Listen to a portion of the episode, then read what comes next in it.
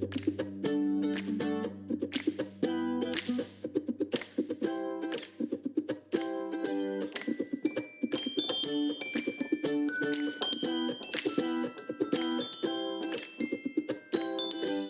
this is Kate. Welcome to Two Pastors Take a Walk and Make a Podcast. This is Yolando, and as always, we're talking about what is astonishing us, what we're thinking about, and what we are preaching. And we were supposed to be recording on a Tuesday, and the plan was to be two pastors who took a run and made a podcast. But then one of us, I'm not run. saying who, one of us um, had a conflict. And so now it's Oh, yeah. Thursday, and instead we're two pastors who took a drive. We took a drive, Got get some coffee. A podcast. This is not. We are not moving in the right direction, but that's all right. So, what is astonishing you? I am astonished by uh, a dear, sweet sister in our church named Frances Beck. Uh, we had her funeral on Saturday. Uh, Frances was born in 1934 uh, in South Carolina, and um, unfortunately, she had a fall in her driveway that cracked her skull. Um, we were so hopeful um, for her recovery because she, even though it cracked her skull, uh, she didn't have to have surgery. Um, but she had a second fall, and um, that that was really um, uh, what did the most damage, of course. But I'm astonished by um, her next door neighbor who attended the funeral, um, who was the only African American uh, in the at the funeral, other than uh, some members of the church. And after the funeral, Frances' neighbor stopped me and uh, she said, I just want to introduce myself. I feel like I know you because Frances talked about you all the time. She loved you. And it just warmed my heart and made me remember why we do this work um, and how important it is and how uh, what an effect it has on people's lives. Because I think about all the things Frances experienced in terms of the racial history of this church, being born in 1934 in South Carolina. She's seen so much um, ugliness, and yet. Um, because of Jesus, because of the community um, at Derita Church, this woman embraced, loved, uh, received as her brother and pastor uh, this African American, and um, not only that, uh, spoke about me to her neighbor. I, I don't know. It just it was just very beautiful to It's me. really, I mean, it's powerful to me because I know more of your story. So, because we've been friends for 10 years. And so, this is not the first historically white church that has called you as a black man to be their pastor and That to help correct. them um, grow, uh, grow numerically and grow in inclusivity and diversity. And you have served a church that really called you but didn't call you and one of the ways that that got um, expressed was every time someone died they would invite someone else in to do the funeral. That is correct. which was incredibly just It was painful. It was hard. Yeah, because I loved them. Even when I did the pastoral care, they would call a former pastor to do the funeral. correct because they because they had not overcome Yeah. the um, the system of white supremacy that they had been taught to view the gospel through and and weren't interested in having that illusion and lie broken for them and so that was hard and i think you were really faithful to them and when we talk a lot about as pastors i mean we're not um, we're we're not like disembodied mm. truth coming from a microphone. I mean, Yes. we're we're truth spoken in love, like mm-hmm. the Peterson translation of the verse that the only thing that matters is faith working itself out in mm. love. And so we it is our job um, and our calling and our responsibility to authentically love our congregations, even as we might be called to speak a word of a challenging word or a, a word of judgment or a word of uh, you know a prophetic word of change. If you don't love people you're you're not you're not being faithful as a pastor. So you showed up at that other church as a very faithful pastor and you allowed the lord to lead you in loving them and they were not capable of really receiving or returning that love. And the place that that really was manifested most was in the in the moment of death and so it's just as your friend so poignant to see Derita, which I mean, like any church in transformation has, you know, need of transformation and so has growing to do and learning to do, but they love you and really clearly, you know, honor you as their pastor and as they should feel very grateful um, to have your leadership. And that is a very visible sign that glorifies God and and magnifies the kingdom of God. And it's just worth like it's just so I mean it will bring tears to my eyes to think about um, that woman who was a white woman. Obviously I don't even think we clarified that Oh, but obviously Okay, was a white woman growing up when she did and then dying with and having a black man Mm-hmm. officiate at her at the celebration of her life. Just her loving you and you loving her is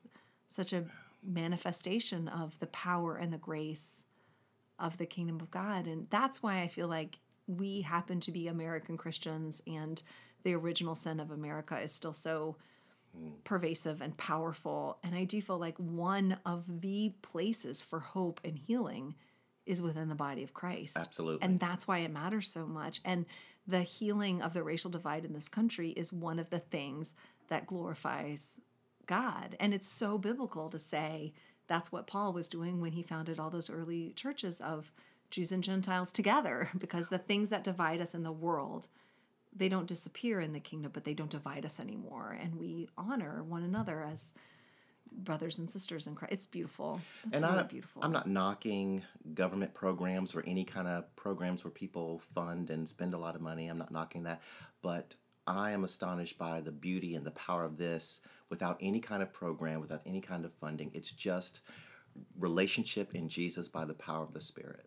Well, I mean, I just think it's the only, it's authentic relationship. I mean, it mm-hmm. is a space where people can come in and have an authentic relationship on something that's transcendent. And so, I mean, what other hope is there really? I, anyway, that's beautiful. And I just, her love for you and your love for her is, is just really transcendent. It's just really beautiful.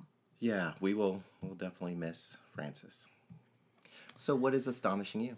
Um, well, I had an, an a similar moment. I think, um, like the really incredibly beautiful thing about being a pastor is you, you know, you go into it wanting to serve God, and you go into it understanding that you're a servant leader, and so you want to serve these people that you have been privileged to shepherd or and and I mean I think we do. Like we we give value we serve people and that's really wonderful.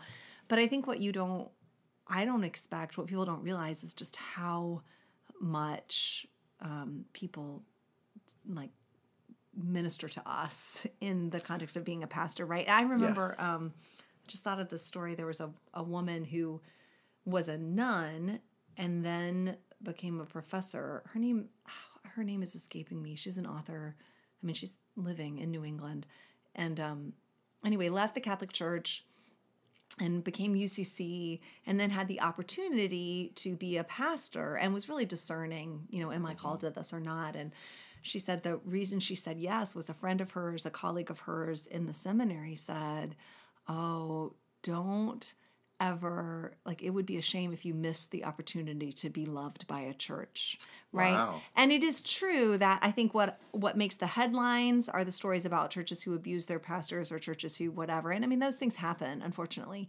But but often i think churches are capable of really loving their pastors and in really powerful and holy and healthy ways. And i think i mean that's certainly what i experienced at the grove. And um anyway and this past sunday um a friend of mine in the church um she she pulled me aside after worship which is kind of a vulnerable time right? You're just you you've said everything that there is to say. You put and and she pulled me aside and this is my friend. So when she said this it wasn't too scary but it was still a little scary. And she said i just want to say something to your face. I was like okay. She said well i'm praying this um, behind your back so i just want you to know that i'm praying that. this to your Praying face this behind your back. so I'm just going to say it to your face so that when this crops up in your life, you just know that it comes from my prayers. And she proceeded um, to speak this word about a, um, a, a some work that she wants me to do that she thinks I'm capable of doing and is encouraging. She spoke a word of encouragement to me.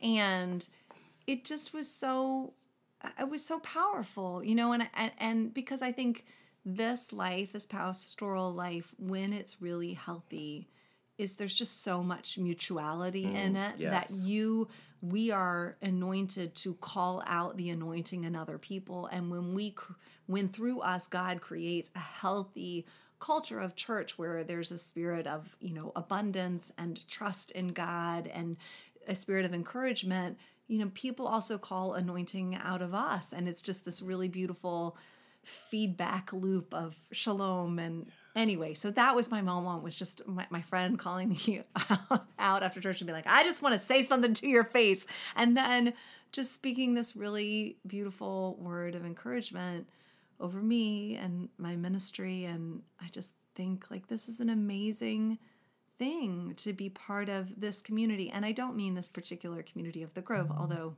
the grove is amazing. I just mean this is what the church is is this community founded on the love and abundance and life of jesus christ and it, it, it's beautiful. And that's i think another reason why i feel very passionate about evangelism and i feel very passionate about creating healthy churches and inviting people into them because people can become their best selves in the context of a really healthy faithful um, holy church so Yeah, that reminds me of that place in Acts, and I can't remember which chapter, but uh, it's in the church in Antioch, which is one of my favorite New Testament churches. It is uh, multi-ethnic as you as you uh, read Acts. It it lists uh, the people, some of the people in that church, and just by their names, you can locate them in various places in the um, um, Mediterranean, North African world.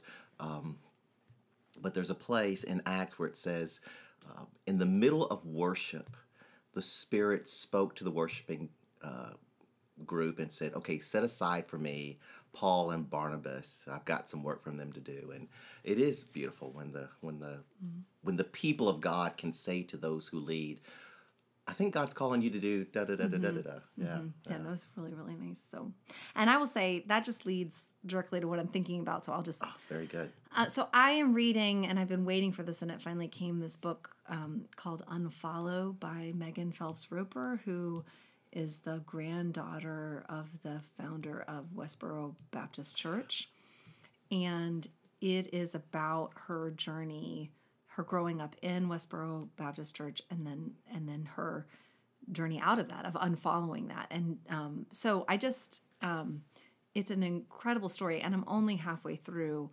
um, and i've actually for once like you know she keeps she's promoting her book right now so she keeps popping up on various podcasts and, and i don't want to read anything i don't want to listen to her i just want to read the book first and um, but i think it's very hard to read because the the gospel that she received um, and the picture of god that she grew up with is so ugly. Like it's just so ugly and it's so hard to read it. Even it's a beautiful story. I mean it's it's beautiful and and I know enough about how she was rescued out of that through the power of relationship and people being present that I'm super excited. I don't mean the writing is ugly. I just it's hard to see people proclaim God, our God, and just in in such a twisted way, and not even Yeah.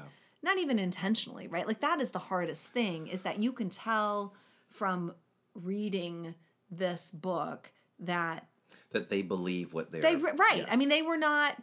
You know, they're not trying to get rich. They're not building a big follower. Like this is really their understanding of God is, you know, it's it's very tulip, right? It is the most classic understanding of total depravity, limited atonement. That you know, just there are very few people who know the truth about God, and those people alone are worthy and good, and everyone else is hated by God. I mean, it's just, I mean, it's not even an extreme version of TULIP, really.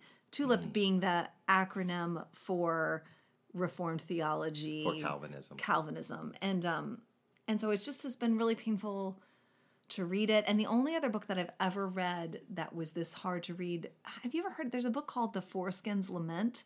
I don't know that one. It's another autobiography by a man who was raised in just a very brutal, extreme sect of Orthodox Judaism. And so, in both of these books, you know, script, they're just constantly quoting scripture to justify, you know, the culture and the actions of these organizations. And it's just so painful to see these words be twisted in this way and think like no wonder there are so many people who want to run mm. when they hear the word god because this because this is what they've been taught that that means anyway so that i'm thinking about that right now and i i'm i have not gotten to the to the good part yet so i i can't speak about it yet but just how how powerful I mean, scripture is so powerful and it can be used by the enemy, as we know from scripture. And when it is, it's just an incredibly destructive tool of oppression and bondage and hate. A couple of weeks ago, we were in Bible study at Derita, and um, I made a confession to the group. I said, you know, I was referring to the Sunday, uh, the, the sermon that previous Sunday, and I said, when we got to this place in the text, I was tempted to make it say this, mm-hmm. but it really means this other mm-hmm. thing.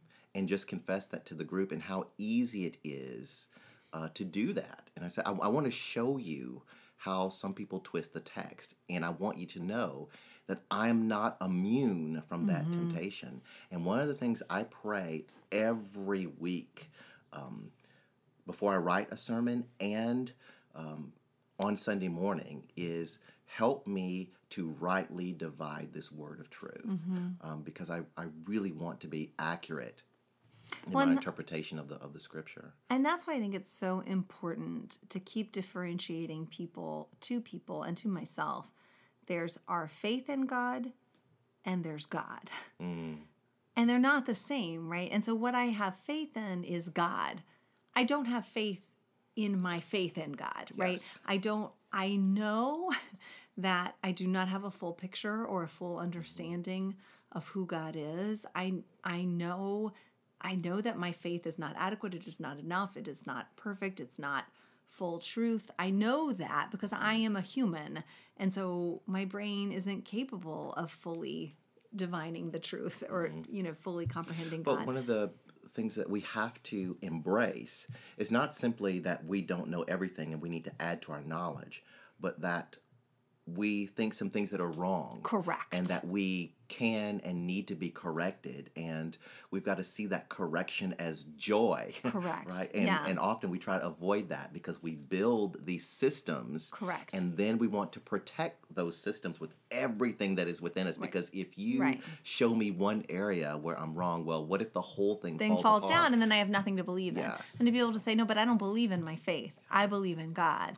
And so i don't trust my faith. I trust god and what i know and what I have experienced is enough to so that I can walk in trust that God is good and God is for me and not against me and that God is at work in my life even beyond what I am aware of or can understand yeah. or even participate in, mm-hmm, right? Mm-hmm. So that if a piece of something I was so certain about with God is is revealed to me to be false, that does not mean that God is false. That doesn't mean that God is yes. not real. It means that this piece of my understanding was an illusion, and God loves me enough to remove that illusion mm-hmm. so that I can walk deeper in fullness of who God is. And I can trust that that fullness will be beyond what I imagined in a good way and not in a bad. That God is never less than I hope or dream for, yeah. but always more. And so, but yeah, that idea of like, I don't, my faith is, is, a means to the end, um, but it's not the end. Yeah. And that's really important so that when God shows us that we're in error, we can say, Oh, thank you. Mm-hmm, and mm-hmm. now let me walk in right belief yeah. more. Reformed and always and reforming. Always reforming. Someone said that. Anyway, what are you thinking about, friend? Oh. Oh, wow. Yeah. So last week was really busy, and um, you know, Busy's funeral bad. Bible study, and, and busy's not bad, but when you have a sermon to write and you have very little time, it can feel bad. Um, but God is good and gracious and wonderful. And so I remember sitting down on Saturday to write, and I mean, it's like five or six o'clock Saturday afternoon, evening, and I still didn't have an outline, right? Which is the first mm-hmm. thing I do. I gotta, I need a roadmap. Where, where's this thing going? So finally, I get an outline written, and I start writing my manuscript.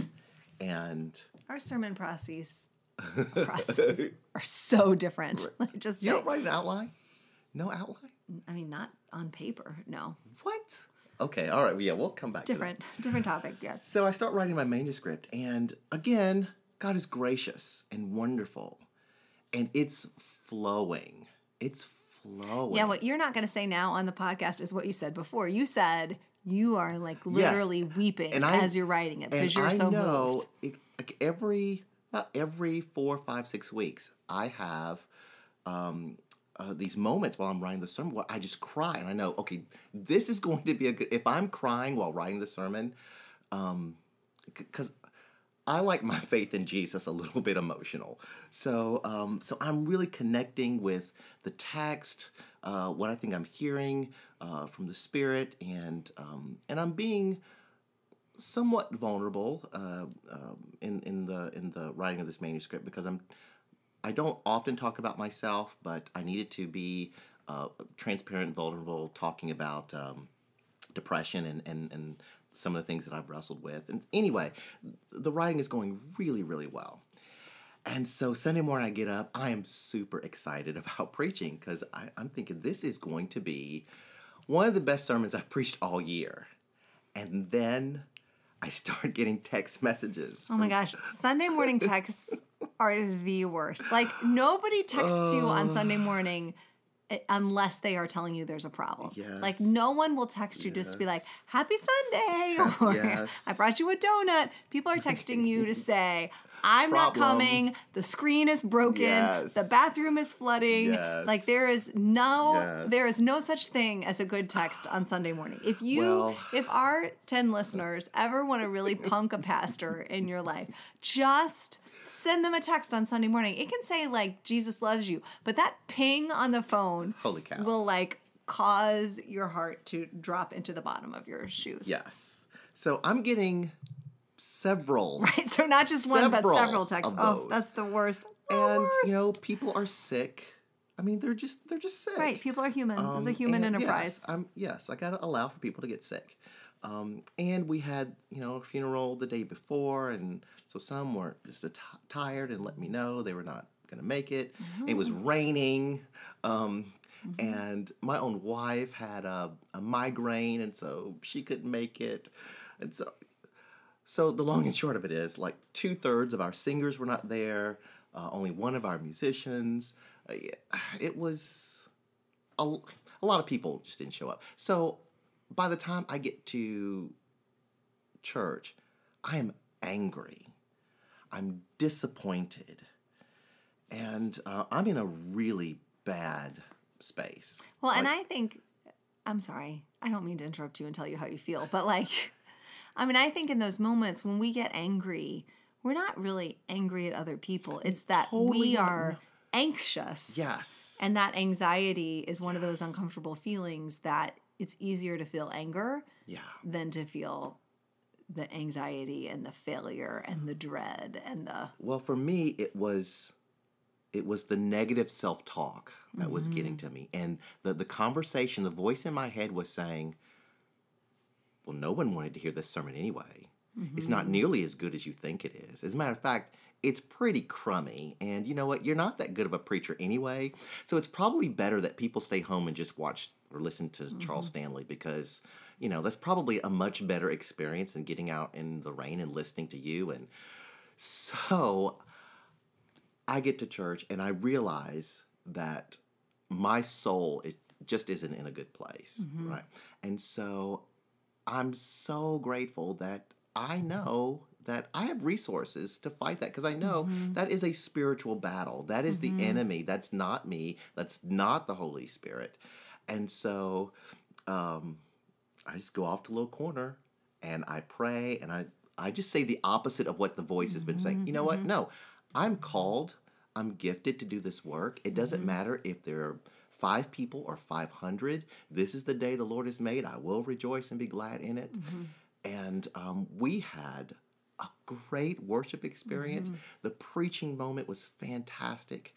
But I left um, um, the our campus that Sunday or this past Sunday thinking, if I have to do that, how much more difficult is it for people without seminary training or people who are, you know, a, a different spiritual place in terms of their sanctification, their their growth um, in discipleship? And so I'm thinking now, I, I need to I need to teach people to to do what I did in that moment because we do have resources to fight that. And now I have so much more compassion for some of the folks in our community who, when called upon to do things like pray on a Sunday morning, they're really reluctant.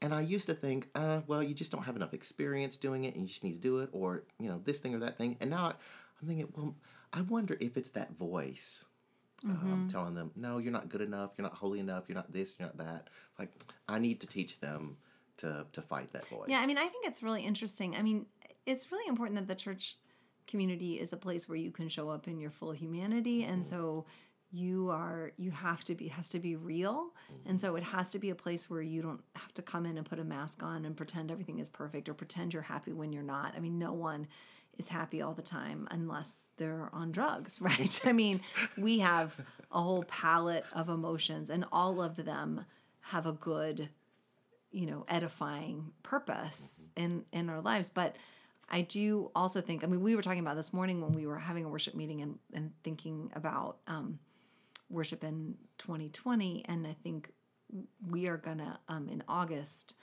do a sermon series that our friend carl titled like being human a walk through the psalms and just talking about like psalms are all about people bringing the full range of their humanity before God in prayer and God being big enough to receive that and sanctify that and know what to do with it. And so I think that idea that in that we that not only in the church do we receive in this community revelation about who God is, but we from God receive revelation about what humanity is and how to be human. And so it's important that we don't just assume that people are going to know how what emotional health looks like. And of course that should be part of what we allow scripture and the experience of our tradition to teach us. Not you know you're only you're of no use to god unless you're happy but how do i be authentic before the lord in my sadness in my despair in my anger in my fear how can i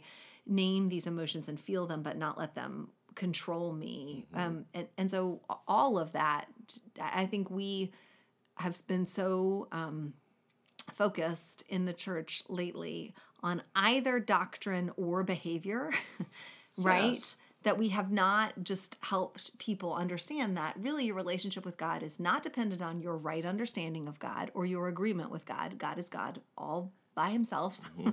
and your relationship with God is not dependent upon your right behavior, mm-hmm. right? That this changed behavior is a symptom of your relationship, not the cause of your relationship. And so there's something about the sanctuary and the body of Christ where you it's this safe space to come in as you are and present yourself to the Lord and be, That's good. you know, be transformed. And so I yeah, I if think not, so you have a kind of plastic piety. Right. Right. Right. And I mean, I, I think there's a lot going on in life that makes people angry, makes people fearful, makes people ashamed or feel guilty or sad. And to be able to say, you're not, God's not mad at you or disappointed in you if you feel those feelings.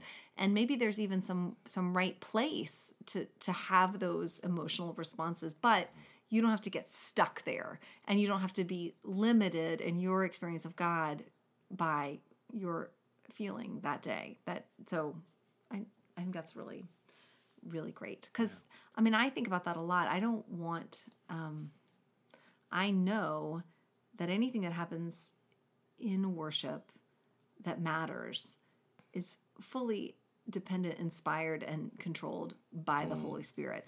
But sometimes um my experience of it is colored by my emotion that you know and it's really i have to remind myself that whether i feel however i feel about the energy in the room or the you know my quote performance that's got nothing to do with who god is and That's how other people are communing with god. Thank goodness. Um, Well, part of changing my um, my self conversation on Sunday was to acknowledge, look, we may get to the preaching moment and it just may not go over well.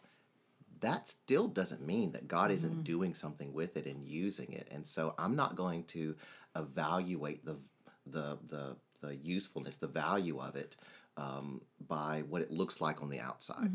No, I mean there are Sundays, you know, not infrequently where I like on on the floor in my office with the doors shut, just being like, I I, I mean, it's just a daunting thing to preach unless you're an idiot. I mean, right? Like if you're stupid enough to believe that you deserve mm.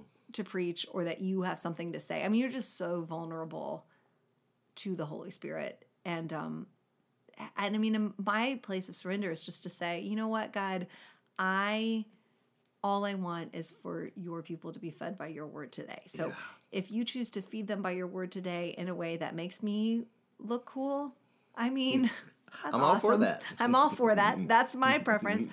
But if the way you need to feed your people by your word today is for me to look like a fool, that's okay too. Like that's okay. What matters is the people who were faithful enough, who fought battles to get into this space today, um, that that you do what what you um, have for those folks That's through good. me or around me.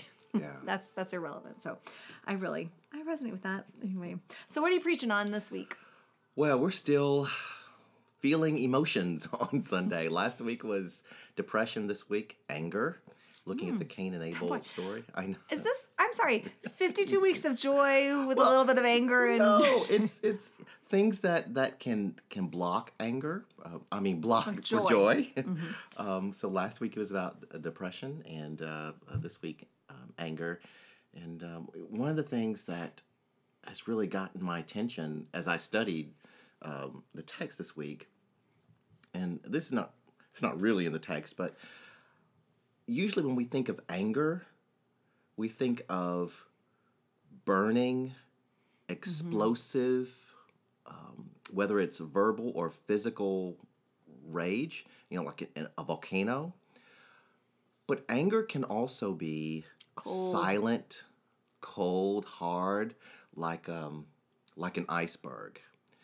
And for those of us who are the latter, like myself, we can kind of make a way in the world where people don't see how angry we really are. Uh, when I was in my mid to late 20s, I sought a uh, spiritual director uh, because of anger issues. Uh, as a matter of fact, you know, we had to, uh, in the process of being ordained, we all had a CPM, Committee on Preparation for Ministry. And I remember meeting with my CPM in Memphis, and uh, one woman on the committee said, You know what? I've never seen you smile. And uh, Wow. yeah.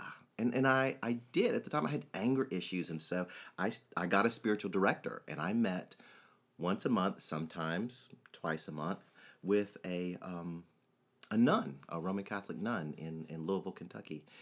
And uh, just to deal with anger because I, I can have a sort of exterior that doesn't let people know how angry uh, I really am. And uh, so we'll be looking at uh, that subject, uh, Cain and Abel. Another thing that, that's come to me uh, while studying the text is that anger really has its roots in idolatry. Like there's there's just like this little idol on the altar of our hearts. well, sometimes. Right. Well, often, well, okay, I'm talking about anger that's not holy, that's not righteous. Right. Okay. Right. And so when that when that idol gets touched, well, we just feel all kinds of offense, and we think it's the whatever circumstance it is, we think that's the thing that's making us angry, and we've got to drill down into the real reason. Like if I'm driving I think it's the traffic that's making me angry, but really it's it might be something like I'm trying to present to the world um, a certain kind of image. I want people to think of me as someone who's on top of things and punctual. And so this being late is not helping me keep up my the, the idol of my self image, right? And so um, I want to kind of drill down into that kind of thinking. Uh, Well, I think anger. that for for what it's worth, as a white person listening to a black man talk about anger, I think it's important for white people need to know how to receive and sit with and affirm the righteous anger of African Americans. And so I think because the anger at injustice is so uncomfortable for white people to behold, mm. often our first instinct is just to to like rationalize away or say like it's not really that bad or you know Jesus will make it all right mm-hmm. someday or it's not my fault. Don't be mm-hmm. angry at me. And so I think that won't be what you're talking about. I mean you're differentiating sort of the the sin fueled anger of Cain from mm-hmm. say the righteous anger of Amos. Yes. but I think that it will be really important to make that explicit in the preaching moment mm. lest all of the white members of your congregation go home and think great i don't have to listen to another angry black activist ever again because my preacher said it's idolatry that's i'm just speaking of you know the pathology how of it might be heard. Yeah. right Yeah. and that that that's just really there are there is righteous anger and then there's uh, you know unrighteous anger and and being able to discern between the difference is really important Yeah, and I think that's right. Um, it's uh, it just becomes difficult sometimes to always navigate those issues without having them take over the sermon. But I think I can have a movement in the sermon where I say, okay, look, there's just a parentheses, pause. Let's let's make sure we know this before we move on. right i mean because i think to be able to say like for me to be angry for three hours because somebody cut in front of me at starbucks this is not a righteous anger. Like Wait a minute now. this No. is i mean but the, you know or like for cain to be angry at god it's accepting abel's sacrifice this is not a righteous anger because there was nothing it didn't there was nothing that was taken from cain by y you know so being able to do, i mean that's a really tricky thing because a lot of mm-hmm. people just are comfortable feeling angry but are very uncomfortable experiencing anyone else's anger. And so that's a problem. I don't know. Good luck with that Well, friend. I don't i uh i think that's a tricky thing I may need to with. follow up with another sermon how to how to receive anger, not not ex- simply express anger, but how to receive other people's. Actually, I think that would be Yeah. a brilliant thing. I mean, that's really.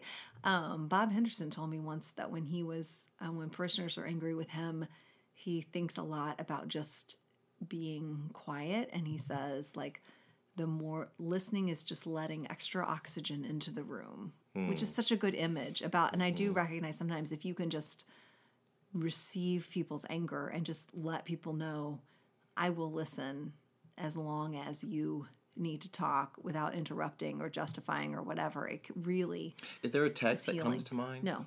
Okay. But that, that's the Bible according to Bob Henderson. I don't know. Well, I, I, I mean, you mentioned probably earlier misquoted the him, too. Psalms. I, I mean, a lot of the Psalms are doing that, and you don't get, know. well, I do think that um the infamous, yeah, I suspect the dashing let their infants' heads be dashed against the rocks. What's that? One thirty nine. That's not one I'm not sure which one. But that is an example of anger going, you know, expressing your anger to God, just the full, brutal, violent reality of it, and God receiving it. yeah, yeah. Um, so, anyway, I don't know. I am preaching on the end of Amos. You're running out of time, so I will say that um, I know you- Yolanda has to leave to go watch a performance at his kids' school, and I am watching the time for this. Um, I don't want Matthew, sweet little Matthew, sitting out there saying, know, "Where's Daddy?" Where's my daddy? um, I'm preaching the end of Amos, which is um, the restoration of the hope oracles. And so I am um, happy to do that. I'm feeling a little uh, overwhelmed at making that. You know, when I read your text earlier, um, I just noticed God saying over and over again, I will, I will, I will, I will do all of these wonderful things. I will restore, I will rebuild. Um, it's going to be interesting to see how you how you preach that. I mean, do you have a image? Do you have a I just, you know, it's interesting that piece of the text. Um, many scholars think it's not authentic to Amos because, hmm. um, well, you know, the book of Amos, he just like explodes like this whirlwind of God saying, you know, because of the violent injustice of this, um, I'm going to disrupt the violent injustice systems that are in this country. And um, really just describes the the consequence for these sin filled choices, and um, then all of a sudden it's a, a switch is flipped, and it's very abrupt. Then just, but it's you know. A- after the exile, after the destruction, after the disruption, there's a rebuilding, there's a restoring, there's a redeeming, and I think that's you know important for for people to understand that you know, God doesn't destroy to destroy. God, you know, destroys what is death dealing in order to replace it with what is life giving. And and so, but I I do think it's interesting that um, a lot of the scholars think this can't be the same prophet speaking for the same God. But I mean, it is. Yes. Um, and it reminds me of when I was in seminary. Um, again, I was very angry uh, with the injustice that I experienced uh, the seminary. I remember we had professors retiring, and um, uh, I remember going to uh, people with power saying, "You need to be intentional about hiring African American scholars," yeah. and I was told, "We don't know any PhDs. We don't we don't know where to find them. And I remember being so angry. And um, I remember my faculty advisor, Johanna Bos, said, It is not your job to fix white people. Um, you may be trying to do too much which is interesting coming from her. I mean, a justice advocate. But in retrospect, I think she was trying to tell me what your text is pointing to. That is, after the call for justice in Amos, there is a sense where the, the, the prophet and anyone seeking the kingdom and the reality, the manifestation of the kingdom, has to pause and acknowledge that ultimately God is going to do it. It is not going to be because of our wonderful efforts. God is going to use our efforts, but but we are not we are not the builders of the kingdom. Yeah, I mean, I think that it's it's sort of a way of saying we don't have to be limited by the brokenness of the world. We don't have to call a lie the truth or mm-hmm. brokenness mm-hmm. whole that there's a way to be transcendent among the wreckage because we know what systems are passing away and we know what is replacing you know the kingdom that's coming yes. and we know that it is not up to us and it is not um, under the control of the you know the powers that be and our today. efforts our work even though we don't see often the kind of change we mm-hmm. want to see our efforts are not wasted. And I think like part of the point is it's harder. I mean, and this is we've talked about this before, and I know we have to wrap up, but it is easier to preach about what you're against yes. than to preach about what you're for. Which yes. is why there are whole branches of the body of Christ that like all they can talk about is abortion or all they can talk about is you know what's wrong with islam like all the the imagination it is easy to imagine what is wrong and to mm-hmm. rail against. It's easier to build a community based on who's not allowed in yeah, yeah. than to cast vision for what is good and what is beautiful and what is lovely and to build a community that that is based on what it's for than it's easier to base a community, community on what you are against. And so I think this prophetic vision at the end of Amos, I mean, it's hard. It's almost as if you can see the limit of Amos's own prophetic imagination of being able to conceive of the kind of restoration that God is going to do because you know we none of us have a memory of Eden right like our whole understanding of what reality is is shaped by the fall but I do feel like as believers in a in a authentic way not in a like saccharine masky mm-hmm. you know mamby pamby way but like to do the hard work of imagining a a godly realm is really important because it helps us um, you know it helps us to have our hearts set on god and up, upon the things of god as well, opposed to things even john in the book of revelation who has a vision keeps saying it was like this it was, it yeah. was like that i right. mean he even he can't fully describe yeah, and it's interesting because I think one of the reasons we don't like, especially if we we have a bent, as I think we all should, towards um, speaking, you know, for justice and mm-hmm. and I mean, I do not think social justice is a bad word. I think like, is there another kind of justice other than social? Like what theoretical justice, fake justice? I don't know. Whatever. I mean, justice is social. It's a social construct. Yes.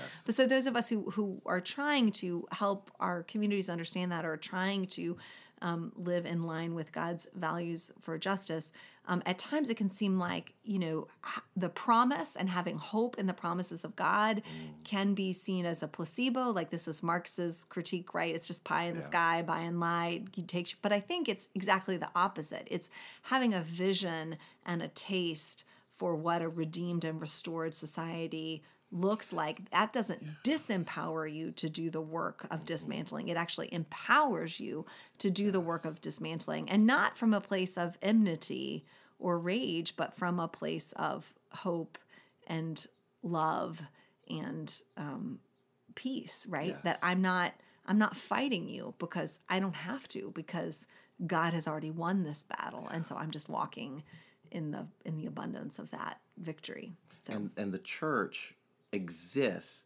not simply to proclaim this justice, to proclaim this kingdom, but to live it and to, to be an example. And so justice begins at home, right? Mm-hmm. So the work of justice begins by making our communities, our worshiping communities, our congregations just communities. And so that is why we deal with ethnicity. That's why we deal with gender. That's why we deal with how we treat the poor in our midst. That's why we want um, congregations that have uh, folks from different uh, places uh, on the economic ladder so that we can work out these issues in the context of the community so that the larger society can see the church and say, oh, that is beautiful. Look at how they mm-hmm. take care of the poor. Look at how they relate, how they truly are brothers and sisters. Mm-hmm.